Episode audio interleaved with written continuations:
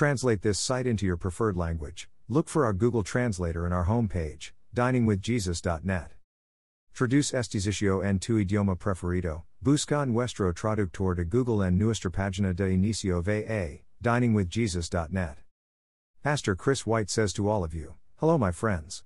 May the Lord bless you today. Hola, mis amigos. Que el Señor los bendiga. The first thing to understand about the final judgment is that it cannot be avoided. Regardless of how we may choose to interpret prophecy on the end times, we are told that it is appointed to men once to die, but after this the judgment. Hebrews 9:27. We all have a divine appointment with our creator. The apostle John recorded some details of the final judgment. And I saw a great white throne, and him sitting on it, from whose face the earth and the heaven fled away. And a place was not found for them. And I saw the dead, the small and the great, stand before God. And books were opened, and another book was opened, which is the book of life. And the dead were judged out of those things which were written in the books, according to their works. And the sea gave up the dead in it. And death and hell delivered up the dead in them. And each one of them was judged according to their works. And death and hell were cast into the lake of fire. This is the second death. And if anyone was not found having been written in the book of life, he was cast into the lake of fire. Revelation 2011 15. This remarkable passage introduces to us the final judgment, the end of human history, and the beginning of the eternal state. We can be sure of this no mistakes will be made in our hearings because we will be judged by a perfect God. Matthew 5:48, 1 John 1:5. This will manifest itself in many undeniable proofs. First, God will be perfectly just and fair. Acts 10:34, Galatians 3:28.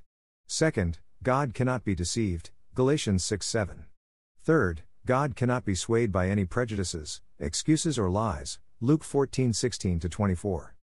As God the Son, Jesus Christ will be the judge. John 5 22.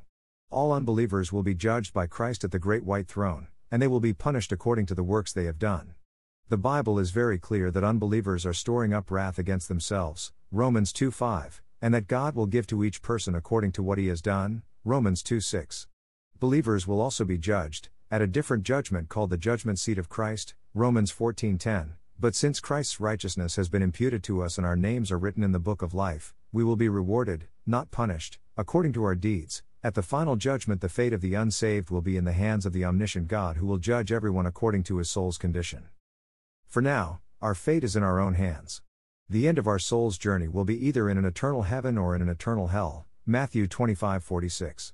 We must choose where we will be by accepting or rejecting the sacrifice of Christ on our behalf, and we must make that choice before our physical lives on this earth come to an end.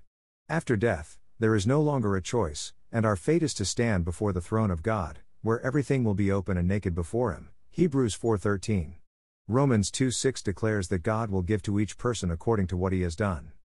Thank you to Got Questions Copyright Copyright 2002 to 2022 Got Questions Ministries. All rights reserved.